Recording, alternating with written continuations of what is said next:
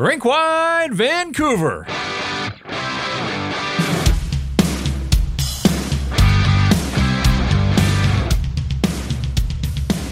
Well, it wasn't as much fun as Saturday's win over the Maple Leafs, but at the end of the night, it is another win for the Vancouver Canucks as they down the Chicago Blackhawks 2 0. This is Rinkwide Vancouver. It's brought to you by Betway. Jeff Paterson joined once again by David Quadrelli of Canucks Army and Canucks Conversation. And Dave, uh, if we're going to judge this Vancouver Canucks team on its talent level and the massive talent gap between the two teams on the ice, this was far from the Canucks' best performance, but certainly there is enough to get to, and that's what we do here on Rinkwide. So lots to dive into, and let's start with Thatcher Demko. I know you like your goaltending. Five shutouts on the season for the Canucks puck stopper.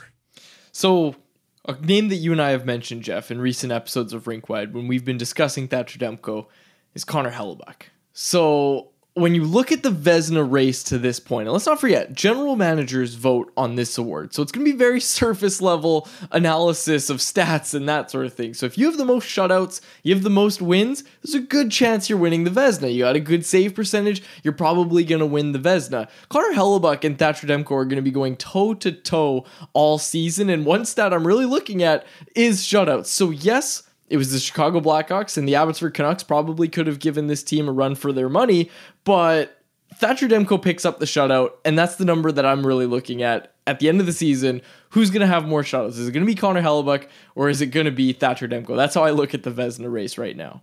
All right, so with five, Demko joins another Connor, but not Hellebuyck. It's Connor Ingram and Tristan Jarry, all three of those guys tied for the NHL League lead now with five shutouts. For Thatcher Demko, seven straight victories. That matches a career best for him uh, a stretch right after Bruce Boudreau took over. Remember, he caught fire. He was one of the stars of the month in the National Hockey League right after uh, that coaching change. So he has won seven in a row before. He has now won seven straight here. Uh, take it back even further 13 1 and 1 in his last 15 outings. So those sorts of numbers are going to get the attention around the National Hockey League. I will say this, though. I think at one point when the general managers had the vote for the Vezina, and they still do, but I think when the general managers themselves were trying to decide, it probably was a little bit more surface level. I think they enlist the help of their goaltending coaches. It's always, oh, it's the GMs that vote. But honestly, I, I bet you the goalie coaches around the NHL uh, have a pretty big say in ultimately who is honored with the Vezina at the end of the season. But I'm with you. It seems to be a two horse race. And on a night when Connor Hellebuyck and the Jets lost in Boston and the Bruins for a brief while moved in front of the Vancouver Canucks, Canucks now up to 32 wins, 11 outright losses, and four OTLs or SOLs, 68 points, and the Vancouver Canucks back on top in the National Hockey League with this 2 0 win over the Chicago Blackhawks. Undermanned, understaffed, no Connor Bedard. So that storyline has been there for a while. This long list of injuries, they really do have a sort of hybrid of NHL and AHL players. Rick Tocchet said this morning that he's watched them a bunch. They play hard. And look, they played hard against the Canucks just before Christmas at United Center. Canucks were able to eke out a 4 3 victory then. Here it was 2 0. The damage done early, a minute 47 seconds into the hockey game. And then five minutes after that, uh, an incredible shift and an incredible individual effort by Quinn Hughes. We'll break down the goals here, but I just want to stick with Thatcher Demko for a sec. The five shutouts St. Louis, Dallas, Florida, Buffalo, and now the Blackhawks uh, on this run of 15 games where he's 13 1 and 1. Three of the shutouts are, are there. So he has been uh, terrific of late for the Vancouver Canucks. Look at the shots. The Blackhawks end up out shooting the Vancouver Canucks 31 29 on the night, aided by five power plays. Canucks ran into some penalty problems, particularly in the second period of the hockey game. Taylor Raddysh got a puck behind Demko early in the second period. Demko, a little bit of scramble, and was able to pull the puck out of the blue paint and get it out of harm's way. There were some other opportunities. There was that wild scramble in the power play uh, with Teddy Blueger in the penalty box with six minutes to go. Again, the Blackhawks got the puck to the blue paint, but that's as close as they got it. So there were some chances. Isaak Phillips had that spinning shot early in the third period. Maybe Thatcher Demko's best save of the night. So again, this is one of the lowest scoring teams in the NHL without its super rookie. They've got the worst power play in the National Hockey League you add it all up, and not a surprise that the Blackhawks are unable to score against one of the top goaltenders in the National Hockey League. Just overall on the night, what did you make of of Demko's performance? Well, you brought up the power plays, right? And the penalty kill did well. I'm sure we'll talk about the penalty kill, but Demko made some very key saves, and I thought his best save of the night was that one in the third that he made, where it was the kick save and a beauty, right? And there was also that uh, sequence where he stopped two shots off of, I believe it was Anderson. I, yeah, I think it was Anderson that he blocked two. Ah, who can who can tell on that Blackhawks team, right? May have been Anderson, may have been I thought everybody was Jason Dickinson, to be honest with you. I was looking at the numbers and the skate stride. I'm like, which one's Jason Dickinson again? But you're right. Um, exactly. Nick, Nick Foligno had seven shots, by the way, in this hockey game. So oh, he's our Slavkovsky star of the night for there sure. There you go. Yes. But I thought Demko had a really good night. And kind of back to my point here is just that the shots weren't stellar on the power play, but some of those shots he faced at five on five were high danger five alarm chances that a lot of goaltenders let behind them. I thought he played really well tonight. Like I thought he earned that shutout. And again, 31 saves, you earned it if you make 31 saves. Yeah, Colin Blackwell behind Filip Hronek with about seven and a half minutes to go in the third period. It looked like a pretty decent scoring chance to the Blackhawks. Reese Johnson, and again, it's Reese Johnson or maybe it wasn't. I don't know. Uh, no, I think it was Reese Johnson. At least that's what I wrote down. Uh, down the left wing, there was a delayed penalty, and he got a pretty good look. And Demko out uh, squarely challenged him and made that stop as well. He stops all 31 shots that he faced on the night. Uh, you'll probably hear his name a little later on when we get to the rink wide Vancouver three star selection. You might hear Andrei Kuzmenko's name as well because for all of the talk and all the post game pods that we've done where it's, you know, he didn't play in the third period. Is he going to play next game? He had some jump. Now, it's the Blackhawks. And again, context matters here. But one of the craziest things that I've been tracking all season is the fact that his last assist came the night Bo Horvat came back to town on November the 15th. Last assist for Andrei Kuzmenko in the National Hockey League.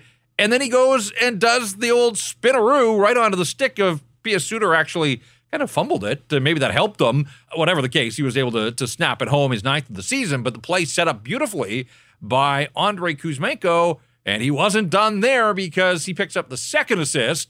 So the guy goes two months without a helper, and then in a five minute span, he gets two. Sort of shows you how fickle sometimes uh, picking up assists can be in the National Hockey League. And the second assist, we won't remember the second assist because uh, we'll remember uh, the trigger man. And it was Quinn Hughes up to a dozen now on the season as he inches closer, Dave, to 20 goals.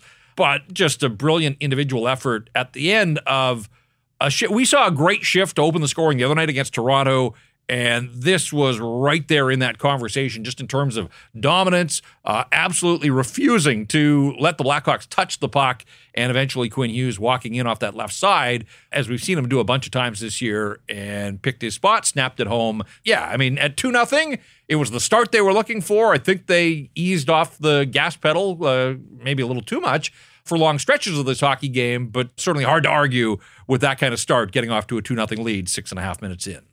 It's funny that you said that we wouldn't remember the second one from Kuzmenko because, of course, it's capped off by the Hughes goal. But just looking at my notes here, and I'm remembering. No, you're right. The, the work he did down low. No, yeah, and, and, not only before that, Jeff. Like before that happened, he made a really strong play in the neutral zone where like I wrote about it in instant reaction. I said the old Kuzmenko loses that puck battle and skates off for a change, and then he finds out he's not allowed back on the ice for the rest of the game, but wins a puck battle in the neutral zone to regain possession for the Canucks. And then it was after that that they were able to move into the zone, and then he made that play behind the net. So I thought it was a, just a super strong shift for him, a really strong period. And of course, there's the context that it's the Chicago Blackhawks, which you mentioned, but I couple it with the fact that we saw some flashes of confidence is what I'll call them. Yeah. Uh, in that game against the Toronto Maple Leafs, and I'm just I'm coupling it with that. I'm saying that this line had a really strong game.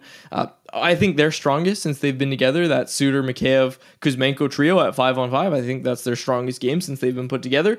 And with all of that context, I'm cautiously saying that Andrei Kuzmenko is on his way to being back.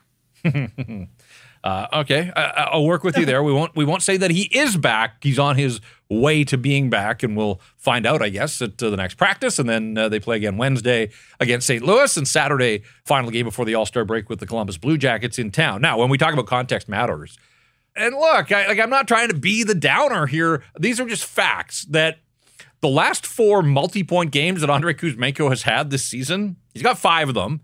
He had one in Florida early on that early road trip, and he was good in third period. Set up Pettersson with a spinning backhand assist, and then uh, got the game winner. But his most recent four or multiple point efforts, and he's had four of them two against the Sharks, one against Ottawa, and this one against the Chicago Blackhawks. So there's sort what are of you a, doing to me, Jeff? there's a bit of a theme there with uh, with old Kuzi coming to life uh, against some of the bottom feeders in the National Hockey League. But uh, hey, baby steps here for a guy that was out of the lineup not that long ago and has been parked in third periods. And uh, look, I think there was some love from Rick Tocchet. He was out there in the final minute with a chance to score into the empty net. Perhaps didn't happen, but uh, you know I think that was a nod from the head coach where he's parked him in third periods. This time he opens the gate and says, "Kuzi, get out there." So yeah, let's hope that it is a step in the right direction. I don't think Pius Suter on the power play is the answer. Canucks only had a couple of opportunities. They didn't score. And really, the power play looked pretty disjointed, I thought, in the second period. And again, this sort of speaks to who these Vancouver Canucks are, right? That, you know, Lotto line crushed that road trip. And they've been a little quiet of late. The Garland line, most nights they come through, they were pretty quiet in this one. And here's this line that we're wondering, like, how long are they going to stay together? How long can the coach keep them together? Haven't done anything for 10 games.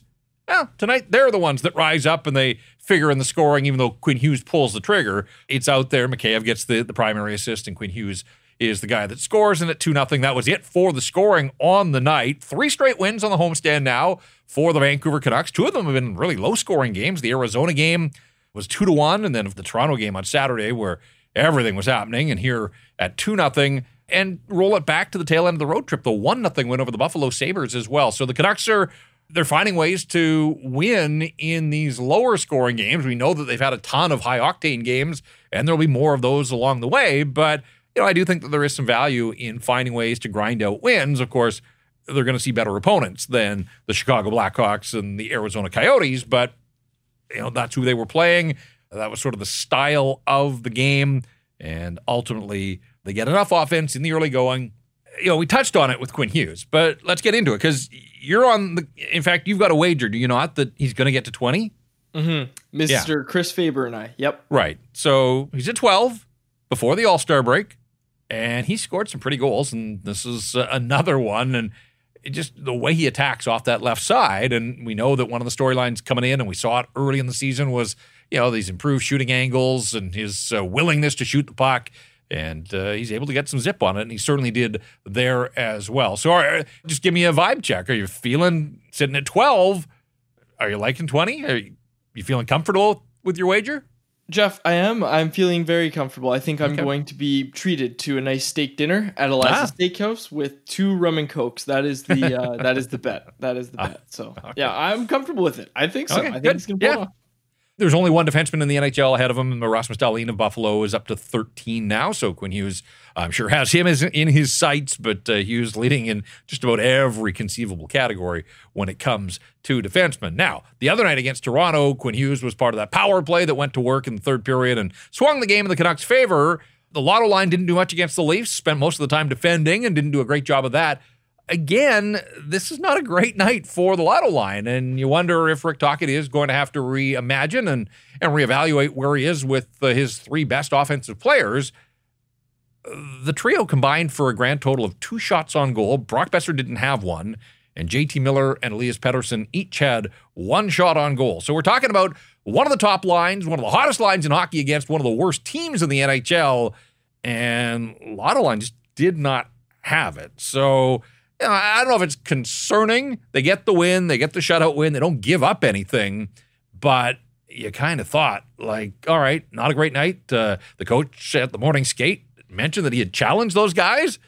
Honestly, Dave, I was a little surprised to hear Rick Tocchet say that he thought his guys got cocky the other day against the Toronto Maple Leafs when it was 3 nothing, and before they knew it, uh, all of a sudden in a 3 all tie. And I kind of thought that the players might take that to heart as well. And it's hard to say that they did that. Again, did enough to win this hockey game, but on balance, over 60 minutes, this was far, far from the Vancouver Canucks' best effort of the season. Context matters, Jeff. Like context matters, and they they haven't been good in recent games, and that's what Tocchet pointed out. Right, the way I was talking about this game all day long was this was a get right game for everybody. If you're struggling, play the Chicago Blackhawks, and you have a chance to get all your confidence back. We saw Kuzmenko take advantage of it. You're playing the Chicago Blackhawks. This is your get right game Lotto line, you're not playing super great. Okay, go win your matchup against Jason Dickinson. That's who they were matched up against Yeah. all night long. And sure, maybe they won the matchup, but it still wasn't, you know, it wasn't in any sort of convincing fashion. And it's another night, like you said, where they have struggled. And you're you're you're waiting for them to turn the corner. And I find the conversation around Tocchet making a move with his lineup so fascinating because like I genuinely think if you don't have the third line going the way it is. You don't have really now every other line. Like the second line was good tonight, and the bottom six line, the bottom two lines were very good against Toronto. If those lines aren't all humming, then I think yeah, you got to split up the Lotto line. But right now, just like we all thought they would, the Lotto line is the Canucks line that's struggling right now, and it's it's all the other lines that are clicking, and they're the only one that's struggling. I think they're a line where they know they're struggling. I think you stick with it and you give them the St. Louis game to kind of right the ship, I'd say. Yeah, I think I'd agree with you. I mean, with two games to go before the All Star break, and the fact that the Canucks are are humming along here. I mean, they're eight one and one in their last ten games. You know, so there's no reason for panic. The one outright loss was against their next opponent, St. Louis Blues. So a little redemption, perhaps. We'll see about that. Just looking at the underlying numbers from this hockey game, like Nils Hoglander and Nils Aman, the, the fourth line for the Vancouver Canucks, the shot attempts at evens were 16 to 2 when Nils Hoglander was out on the ice. The actual shots were 7 nothing. So another step forward after a big game against Toronto the other night. Suter and Kuzmenko, you know, their numbers aren't far off. Individual Corsi's in the 75% range. The shots when Kuzmenko was on the ice at 10 to 4. Of course, they outscore the Blackhawks 2 0 on the ice for both the goals in this hockey game. So, you know, under the hood for lower in the lineup, yeah, absolutely. Like fireworks and whatever. The Pettersson line or Miller line, the, the Lotto line, got outshot at even strength by the Chicago Blackhawks, one of the lowest scoring teams in the National Hockey League. And again, missing all sorts of firepower, led by Connor Bedard. But uh, there were a bunch of guys. And of course, former Canuck Anthony Beauvillier, uh, he's out of the lineup. And uh, Taylor Hall's gone for the season with knee surgery the Lotto line should have been able to do more than it did. I didn't like the second period. Not so much just the Lotto line. The second period, first six minutes, the Canucks barely touched the puck. Like Thatcher Demko had to be good in the first six minutes. And again, it's 2 nothing. Like if the Hawks get one, now it's a one goal game and you're a, a funky bounce away from being in trouble or at least being tied. And you've heard Rick Tocchet talk about this team being disconnected. And he thought that was the case in the second against the Leafs the other night. Really felt that like just having trouble stringing passes together, breaking the puck out of their zone cleanly, uh, getting in on the forecheck. They, they didn't seem to be taking the right lines. Again, this is a Blackhawk team that doesn't have a lot of experience in the back end and you know, seem to be able to elude the forecheck relatively easily. And then on top of that, I mean, the Canucks compounding their issues take three penalties in the second period. One of them's puck over the glass by Sam Lafferty. One's a, a terrible line change. Too many men. Like, they weren't sharp. And against a better opponent, like that's probably going to cost them. So uh, I'll be curious to hear what the coach has to say. The way he breaks this thing down, a win's a win. You take those two points, you add them all up. They're at 68 on the season now. I mean, that's impossible to to complain about or argue with. But within the game, and if it is about the process, then. Uh, I didn't think the process was great, particularly in that second period when they were outshot 10 to 7. No, and, and we haven't heard from the coach yet, but when we do, I'm going to bet, Jeff, that he brings up line changes and Yep. shifts getting too long. And it was funny. I actually asked him about his team's ability to play tired. And I'm not saying they were tired today, but one of the things he highlighted, you know, when we were talking back in November about his team needing to learn to play tired, is he said, like, you got to manage your shifts. You can't be out there for too long. And I think the broadcast actually highlighted it that he was kind of barking at his players a little bit and saying, hey, start to keep those shifts shorter. Like, we need to start shortening our shifts. And yeah, like it's compounded by the fact that you take a bench minor, of course. It doesn't get much worse than that when it comes to line changes. I did think that it started to get away from them a little bit. And yeah, it's like you said, when, when it's a better team, it's going to matter more. And I think uh, when I look at this game, I, I almost give them the benefit of the doubt because I'm thinking to myself, okay, like we know they can step it up against better opponents, but there are some trends with the context against a better opponent in the Toronto Maple Leafs on Saturday where, you know, one one concerning trend is you get out to an early lead, which is great, but then you take your foot off the gas in the second and you let them right back in. Like Chicago didn't score because they're Chicago, but they got let right back in this game by the Canucks in the second period. And that was something that was concerning to me. Yeah, and I think if you go back to January 2nd, the first game of this calendar year, Ottawa, they got out to that huge lead 5 nothing. And again, it's difficult to play at 5 nothing. Like you think it's going to be 10 nothing. The Senators probably think it's going to be 10 nothing as well. Uh, the rest of the game kind of feels like garbage time, but I thought that night they took their foot off the gas a little bit and you know, they ended up winning handily 6 to 3. They were never in danger, but you would like to have seen them keep pedal down if you go back, like you know, Pittsburgh was down three to one. They clawed all the way back, got the game to overtime. Columbus came back and put a dent in that Canucks record when they go to the third period with a lead. Now that was the tail end of the road trip and the travel, and you know maybe you cut them a little bit of slack there. But uh, the point of the matter is, Toronto came back from a three nothing deficit, and again, I, I do think there was a path here for a better team than Chicago to get back in this hockey game. All those power plays. And Chicago kind of shot itself in the foot, took them off the power play twice with penalties of their own when they had the man advantage. So Canucks go five for five on the penalty kill, and that's becoming a great story for this hockey club, whether it's against the worst power play in the National Hockey League or a, a good power play. They're in a groove that'll be tested without Carson Soucy, and we learned uh, earlier today uh, five to six weeks uh, was the word from the head coach. So you know, unfortunate for Carson Soucy, his third injury, his second serious injury of the season, and he has been a part of the penalty kill and and has been a nice addition when he's been in the lineup and was kind of getting up to speed now since he got back in the lineup in New Jersey and now he's gone again. So a good opportunity for Noah Juulsen. It looks like he'll get a, a run as long as he can stay healthy here, but it's going to be interesting to, to monitor what impact the absence of Carson Soucy has on the penalty kill that's been lights out good and when was the last time we've been able to say that about the Vancouver Canucks? Again, they'll be tested by better power plays than the Chicago Blackhawks. And we have to throw this one in. We do a stat that stands out, and we'll do one a little later on here. But uh, the Blackhawks are 0 16 and 1 now in their last 17 road games. Everybody is taking points off the Chicago team when they come to town. So, you know, important that the Vancouver Canucks did so as well. They did. It's the only Hawks visit, and that's part of why the Bedard injury and the timing of it was so disappointing for him and for hockey fans and his family and friends and everybody that wanted to get a look at him. I was a little surprised that the Hawks didn't bring him on the road trip. They left him behind in Chicago. You know, he's back skating apparently. I would have thought at the very least he could have skated with them and – you know, you're leaving a teenager behind. Like I would have thought that they would just want this guy around the team again to sort of integrate. You're coming back to your home city for the only time this season in your rookie season. So a little surprised that uh, Bedard wasn't part of the Blackhawks traveling party.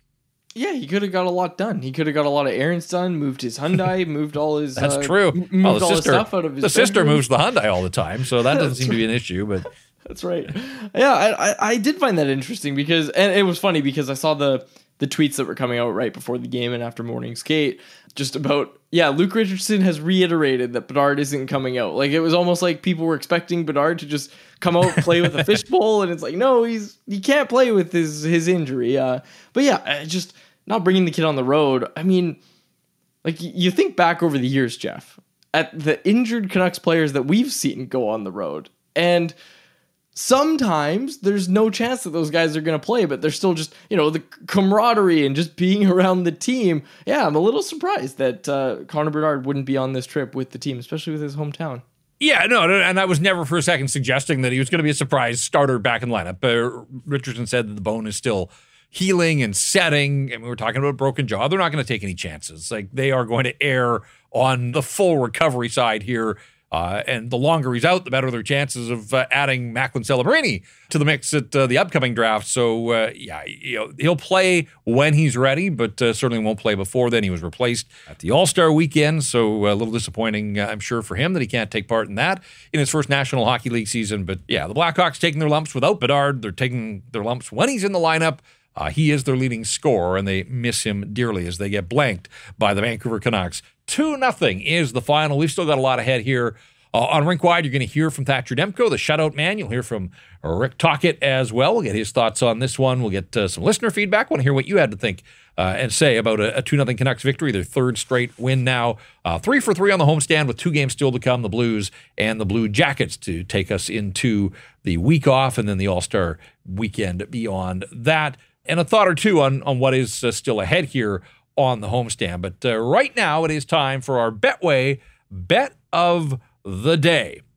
We'll look at the NHL schedule on Tuesday, And the Vancouver Canucks got a little bit of help. But you see that uh, old friends Tyler Toffoli with the hat trick and Curtis Lazar with a couple of goals. New Jersey came back and beat Vegas in overtime, 6 5. So uh, all the goals tonight apparently uh, in New Jersey. They weren't here in Vancouver. The Golden Knights turning around back to back, going into Patrick Roy and the New York Islanders' backyard. So we'll see what the Golden Knights have uh, left. They're the road underdogs, the Stanley Cup champs. They're uh, I like the Islanders, though, in this one. You can get them at 171 on the money line. Uh, Patrick Roy, a winner in his coaching debut as the Isles took down Dallas, and we'll see if they can back it up with a game and a win against the Stanley Cup champs. So that is our Betway bet of the day.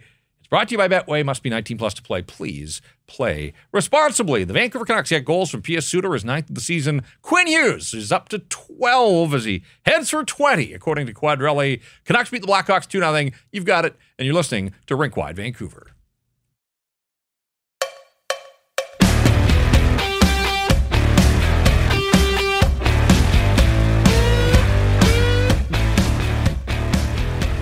Vancouver Canucks following up with a 6 4 win over Toronto on Saturday with a much different hockey game here. 2 0. They defeat the Chicago Blackhawks, but it is three straight wins. And you look at where they are here in this stretch, their last 21 games, they're now 16 2 and 3. These are numbers that really don't make a whole lot of sense, but uh, we do this after each and every Canucks game. And yeah, I mean, what a run for them. Their last 10 on home ice, they're 9 and 1 now. Uh, they're 17 4 and 1 at Rogers Arena. I know we're throwing a lot of numbers at you, but uh, it just feels like every podcast, uh, more and more numbers of the spectacular variety. The game itself wasn't spectacular, but uh, it produced spectacular numbers for the Vancouver Canucks, their 32nd win of the season. Jeff and Dave with you here. Uh, you've heard from us and our thoughts on this. Uh, Want to hear from the head coach and from Thatcher Demko as well. Rick Tocchet after the game was asked about a sleepy win, if you will, and, and he knows that the Blackhawks are an undermanned bunch. Luke Richards is probably my favorite teammate I played with. I, I love that, you know, and he's had more injuries than anybody, uh, and they work hard. Their team works hard. You know, I thought uh, I thought we were just okay. I think it was like we got the two goals, and I think we just kind of coasted it in.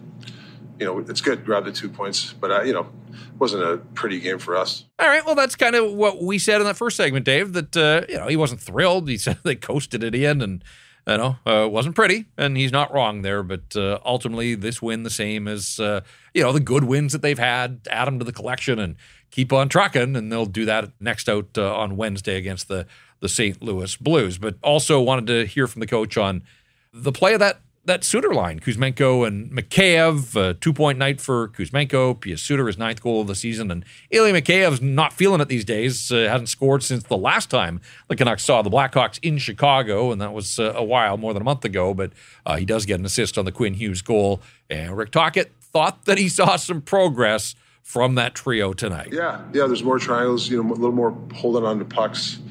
Um, they were closer together. Even if a guy lost it, there was another guy there to pick the, the loose puck up. Um, so hopefully that's a good start. You know, they they did a lot of video session the last couple of days, um, and I think it worked for them. Well, that's interesting, and and this is one of the things that I do really appreciate about Rick Tocchet is. You know, it's not the stock answers. Like he'll pull you behind the curtain a little bit and letting us know that these guys are doing video work. That I mean, you'd hope that they work, as they certainly haven't been feeling it offensively. But you know, I, I, think there are some coaches that would be afraid to sort of tell you what some of the players are doing off the ice, and uh, that is not Rick Tocchet at all. You've been around him. You ask him a question, and you get an answer. And and in our business, I, I, you really have to appreciate that. Well, of course. I really I I mean, I'm not going to do it again because I've started to get people telling me I'm way too nice to Rick Tocchet, so I'm not going to do it again. But I do like him as a head coach and I think he does a very good job of just being honest. Like if you ask him a question, you're going to get the honest truth. Like he doesn't even spin anything. He almost it seemed like he was going to puke in his mouth this morning when he had to tell us that it was an upper body injury for Carson Soucy. Like he wanted to tell us, and he's like, he even said he's like, I hate doing this, but it's an upper body injury. And then, anyways, we're not going to get into the morning skate injury update too. Much. No, much, but you're but, right. It was fun. He was twisting in knots just because uh, I think Ben Kuzma was, you know, can you tell us a little bit more? And you can just, no, I don't want to tell you much more. And he's he blocked his shot. All right, just take it with his hand. Let's leave it at that. Thatcher Demko blocked a lot of shots with. Uh, his hands, his blocker, and his catcher. Comes up with his fifth shutout of the season, 31 saves. So, uh, uh, he's getting it done. There's no question about that. And uh, for Thatcher Demko, this is win 25. Five of them by shutout, 25 victories on the season for Thatcher Demko. And he called this one just a, a night and day atmosphere and environment after the circus that was the Leafs coming to town going against a, a Chicago team that uh, you know has having trouble finding bodies to put in their lineup. Like you said, it's an emotional game Saturday, and then you know come back out on Monday night. Um, it's a hardworking team. Um, you know they're doing what they can right now, and you know I thought they played pretty well, and, and we had to match that. So I'm um, proud of the group again. Uh, another two points was huge, and uh, two more games here before All break. Yeah, uh, again, we've given him his flowers, and he he deserves it. He deserves it on a night like tonight. And I'm just like, I still I still thought this was going to be a Casey DeSmith start, and now you have the question, Jeff, of do you go back to Thatcher Demko on Wednesday against St. Louis Blues, or do you go to Casey DeSmith? Because I would have thought today was a Casey DeSmith start. With Demko starting, I for sure thought Wednesday was going to be a DeSmith start. A goalie gets a shutout, it throws a wrench in all of that. But it really doesn't for Rick Tocchet because we've seen him do this a number of times already this season where he has gone away from the guy that's pitched a shutout and turned to his other guy. And we know that he's got full confidence in Casey DeSmith. Uh, and I'm glad you brought this part up because I did think it was a surprise start. I, I just figured the one of the worst teams in the NHL, this one would be earmarked for your backup. But I think coming off that second period against Toronto the other night, and the fact that Rick Tocchet, in his own words, thought the Canucks were a little cocky and serve some humble pie. I think if you start your backup, as good as Casey DeSmith has been, but if you just if you start your backup against a team like the Blackhawks, I think you're signaling to your entire team that you think it's going to be an easy night. And I think that was the messaging here by coming back with Thatcher Demko. And I think the flip side is you lost to the St. Louis Blues not that long ago, and Demko was good that night. But I think if you go with Casey DeSmith, you get the attention of the guys that are playing in front of him. And they've played well for Casey DeSmith. I, I now expect that Casey DeSmith is going to get the start on uh, Wednesday against the, the St. Louis Blues. But uh, I do know hockey, conventional wisdom, all that kind of stuff that, uh, you know, you stay with the hot hand. So Rick Tocchet and Ian Clark certainly have a decision to make. And and I thought it was interesting there, the, the clip from Thatcher Demko where he, you know, he says the Blackhawks are doing what they can. Like these guys know that uh, it was a mismatch on paper, and it probably shouldn't have been as close as uh, it turned out to be. We've talked a lot about the goalie at one end. We should probably throw a little love uh, to the guy at the other end who's been doing it all season for the Chicago Blackhawks, by the way. Like when you think of where they are as a team with just 14 wins, and Peter Mrazek's rocking a 906 save percentage coming into this night. Like, that's not bad considering he's got 12 of their 14 wins on the season. So let's roll right into the Rinkwide Vancouver three star selection. It was a clean sweep uh, by the broadcasters in the building. They go with Demko, Pius Suter, and Andrei Kuzmenko.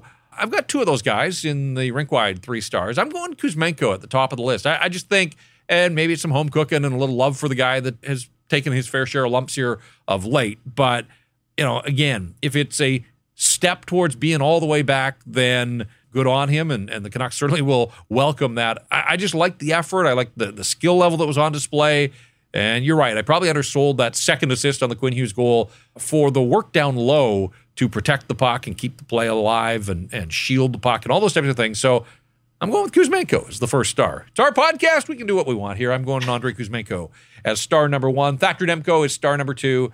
And I am going to throw some flowers Peter Mrazek's way because, again, the Canucks have pumped a lot of pucks past goaltenders all season long. They didn't do that tonight. Uh, they got two early ones, but Mrazek was forced to make some saves. Elias Pettersson in the slot in the third period. Pius Suter had a bunch. He could have added to his goal total. Uh, could have been the latest Canuck get, get into double digits. He's at nine as it stands right now, but uh, he had chances. And uh, again, uh, I thought Peter Mrazek, you know, it's a thankless job, obviously, playing behind that team and that defense, but uh, uh, Mrazek held his team in there. So you like your goaltenders? Are you all right with having the two guys uh, among the three stars in this one? Absolutely. And with Peter Mrazek, the glove in the face Conor Garland. I I will tell you something, Jeff. Back in my day, yes. when I was a road hockey goalie, I love doing that. If you had a guy in front of you, you always get the glove in the face. The reverse Sean Avery, I think Dave Tomlinson called it on the broadcast tonight. I loved it. You deserve a star if you do that. I think that's great. I think goaltenders should be doing that way more often. They'll see Peter Mrazek one more. Well, I don't know if they'll see Mrazek. They'll see the Blackhawks one more time. The fifth and final game of the five game road trip right out of the All Star break. So, a couple of weeks, uh, they'll be back in the Windy City as that road trip takes them to the East Coast, and then they work their way back to Middle America. So uh, they'll see the Blackhawks. So one more time, they're 2 0 against the Blackhawks after a 2 0 victory at home uh, on Monday night. Jeff and Dave with you. One more segment to come here. It is Rinkwide Vancouver, and it's a presentation of Betway.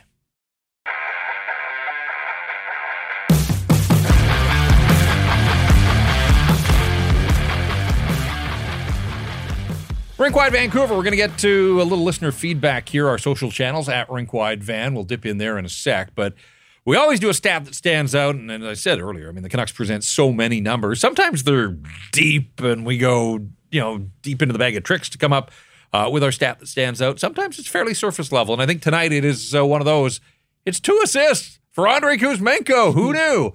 Uh, we haven't seen him set up goals in a long, long time. So uh, that's kind of been a theme of uh, the post-game pod here is that uh, a step in the right direction, not all the way back. Uh, again, it's the Blackhawks, but two assists for Andrei Kuzmenko and that line that uh, hadn't done an awful lot since being put together as a result of the Lotto line guys uh, stepping up for the bulk of the road trip. So nice to see another line come through for the Vancouver Canucks. So yeah, two assists for Kuzmenko. certainly a stat that stands out. Yeah, another stat that stands out is the fact that Brock Boeser still leads this hockey club in goals with 27. Now he's had a couple that uh, he scored that were either overturned or called back.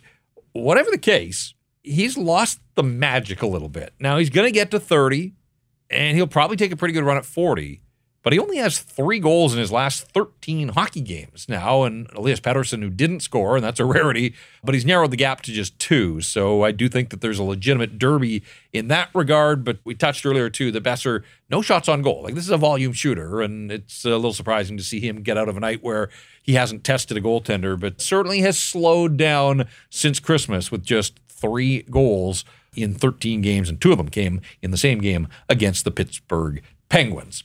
All right. Uh, I know you want to talk about penalty kill, and we'll do that in a sec. I want to pick your brain a little bit about uh, new defensive pairings as well and what you thought there. But uh, let's hear what the uh, listeners had to say in the feedback channels. Canucks coachman, my main takeaway is the Canucks can beat a team any way they have to. Tonight, they took advantage of playing a cellar dweller with injuries and did just enough, preserving themselves for the next game. I don't know that that's necessarily how Rick Tocchet drew it up. You know, take it easy out there so that you have something left for the Blues.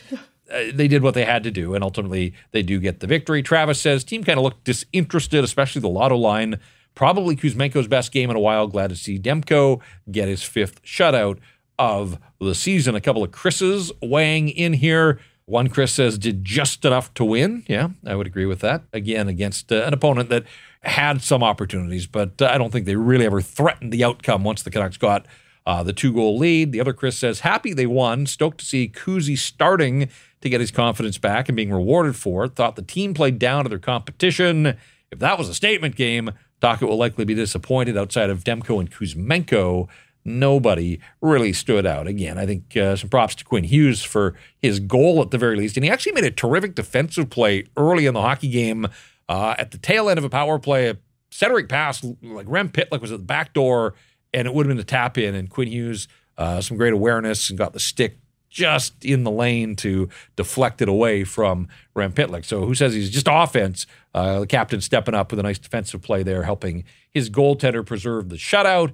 And Justin gets the last word here from uh, the listeners at the very least. Our second period suck. We seem to be able to lock it down in the third, but it makes for some dull hockey other than the first. I mean, they they get out to so many leads. Like this is part of the DNA of this team opening the scoring. They do it on almost a nightly basis. Here they did it, and then they extended their lead. I don't know that it's uncomfortable to play with these leads, but even in the back of their mind, just this almost assumption that they're going to keep extending their lead, that it's one nothing and then it's two nothing, and they're going to get the next one. Ultimately, there wasn't a next one in this hockey game, but I mean, I, I think that they have to, whether they let their minds wander, whether they just get a little disinterested, whatever the case, uh, it is a 60 minute game for a reason, and they are going to have to find that focus to continue to do the things that Rick Tocchet talks about the staples and the non negotiables, because uh, against better opponents, I do think they would have been ripe for the picking in this one, but they were playing the Blackhawks tonight, and it was enough to get the job done. Now, a little earlier, Dave, I mentioned Carson Soucy out of lineup. How's that going to impact the penalty kill It was perfect on this night, and the Blackhawks helped the Canucks cause by taking a couple penalties that took them off the power play on two occasions. But what are you seeing in this penalty kill right now that's uh, just in an absolute groove? Well, 15 straight. And again, that's, that's where we keep talking about. Yes, it's the Blackhawks, but context matters. 15 straight. 15 straight uh, killed penalties for this penalty kill. And the thing I think they're doing so well, Jeff, is taking away the passing lanes and the active sticks. And I know it's not so much this year because they've been doing it all year long. But if you think back to when the penalty kill was really struggling, just guys didn't have active sticks or their sticks were too active and they were just moving it out of passing lanes. And then as soon as they did that, it was getting abused. So I've been impressed with them all season long in terms of how they're taking away those passing lanes. But tonight against a team like the Blackhawks, it really, really stood out to me that the Hawks just didn't really have a chance to do anything on the power play. And you you kind of look at how the Blackhawks killed the penalty. Like they had that box formation where they just collapse, collapse, collapse, and the Canucks have to keep it to the outside. Can't really get that bumper play going. They can't really get to the middle. I think that's a good way to kill a penalty against the Canucks power play, but for the Canucks, I just thought they were they were they were aggressive at the right times and I've I've been impressed with them lately. I, I have been, and again, I think it's the sticks in the lanes, knowing kind of when to jump up and not breaking their formation. I thought they've done a really really solid job of killing penalties as of late, and I wanted to make sure we highlighted it. Yeah, no, I'm glad you didn't get that stat. I mean, 15 straight. Uh, I don't care who you're playing. That's uh, that's getting it done, and and all of a sudden, this penalty kill is working its way up the the overall rankings and in the last month. I know uh, Harm was on the other day and we were talking about uh, top three in the NHL in the last month uh, on this run. And it's a huge part of uh, the run and goaltending and timely saves. That's always the most important part of any penalty kill. Now, five on five, a lot of the guys that do the work, the heavy lifting on the penalty kill, are the defensemen. And with Carson Soucy out of the lineup, a little surprise at the morning skate, and it did carry over into this game to see Quinn Hughes and Filip Hronek split up some new defensive pairs. We saw Hughes with Tyler Myers, Nikita Zadorov with Filip Hronek. The underlying numbers for Hronek and Zadorov were pretty solid. Quinn Hughes is always Quinn Hughes. I mean, he scores the goal and controls play most of the time, although the shots were even at uh, five on five when he was on the ice. And Tyler Myers, uh, I'm not sure that he's the perfect partner for Quinn Hughes, quite frankly. Early in the game, uh, a couple of shifts where the Canucks had trouble breaking the puck out. They had Hughes and the Lotto line out there, and it was Tyler Myers that was struggling to move the puck. And essentially, you're wasting you know 30 second shifts of the Lotto line because you can't break the puck out cleanly and and get it to the guys who are ultimately going to do the damage offensively. And so that's going to be worth monitoring. I, I, I wonder. Uh, you can get away with it. You can experiment against the Blackhawks. I'm kind of tired. This is becoming the, the context matters podcast, but but you can experiment against a team like the Blackhawks. The Blues are a better opponent. You know, we'll see what the coaches thought of this, and if you think they'll stick with the new look pairs, or do you think they go back to Hughes and Hronek here? Well, if you go back to Hughes Hronek, you're putting Zadorov Myers back. And I thought that's what they would do because that pairing was pretty good before Carson Soucy eventually returned. And Carson Soucy was playing some great hockey. Let's make no mistake about it but I, I don't hate the idea of Zadorov going back with Myers. I just think when you have the Lotto line struggling the way they are, we were talking about how, oh, when Hughes and Hronek are on the ice with the Lotto line, how it's a cheat code. The numbers that they were putting up, all five of them as a five man unit at five and five, was ridiculous on that road trip if you're looking for the lotto line to get some of that spark back, you mentioned it, Jeff. You've got to be able to get them the puck. And uh, again, I, no no shade on Tyler Myers. He's had a fantastic season for the expectations that we had for him. To put it simply, Jeff, I think you get the best for the players and for your team if you put Myers back with Zadorov. And I know there's going to be people out there saying, well, you need to see Filip Hronek carry his own pairing for contract reasons. But we're talking about how to win hockey games here and how to win them convincingly. I think it's best for Hronek to go back with Hughes and Zadorov to go back with Myers. Well, we'll end then in agreement. Uh, I want to see more of Hughes and Hronek because I, I, just think it produces the best out of them and and the players that they're out there with. And and I think Myers and Zadorov had sort of settled in and and you know they've played together now for the better part of a month, a month and a half, and and I'm all right with them as a pairing. And and they were good the other night against the Toronto Maple Leafs uh, when they were out there being physical and I don't know. Maybe I, I was conditioned to seeing those usual pairs, and it, it just kind of looked a little off.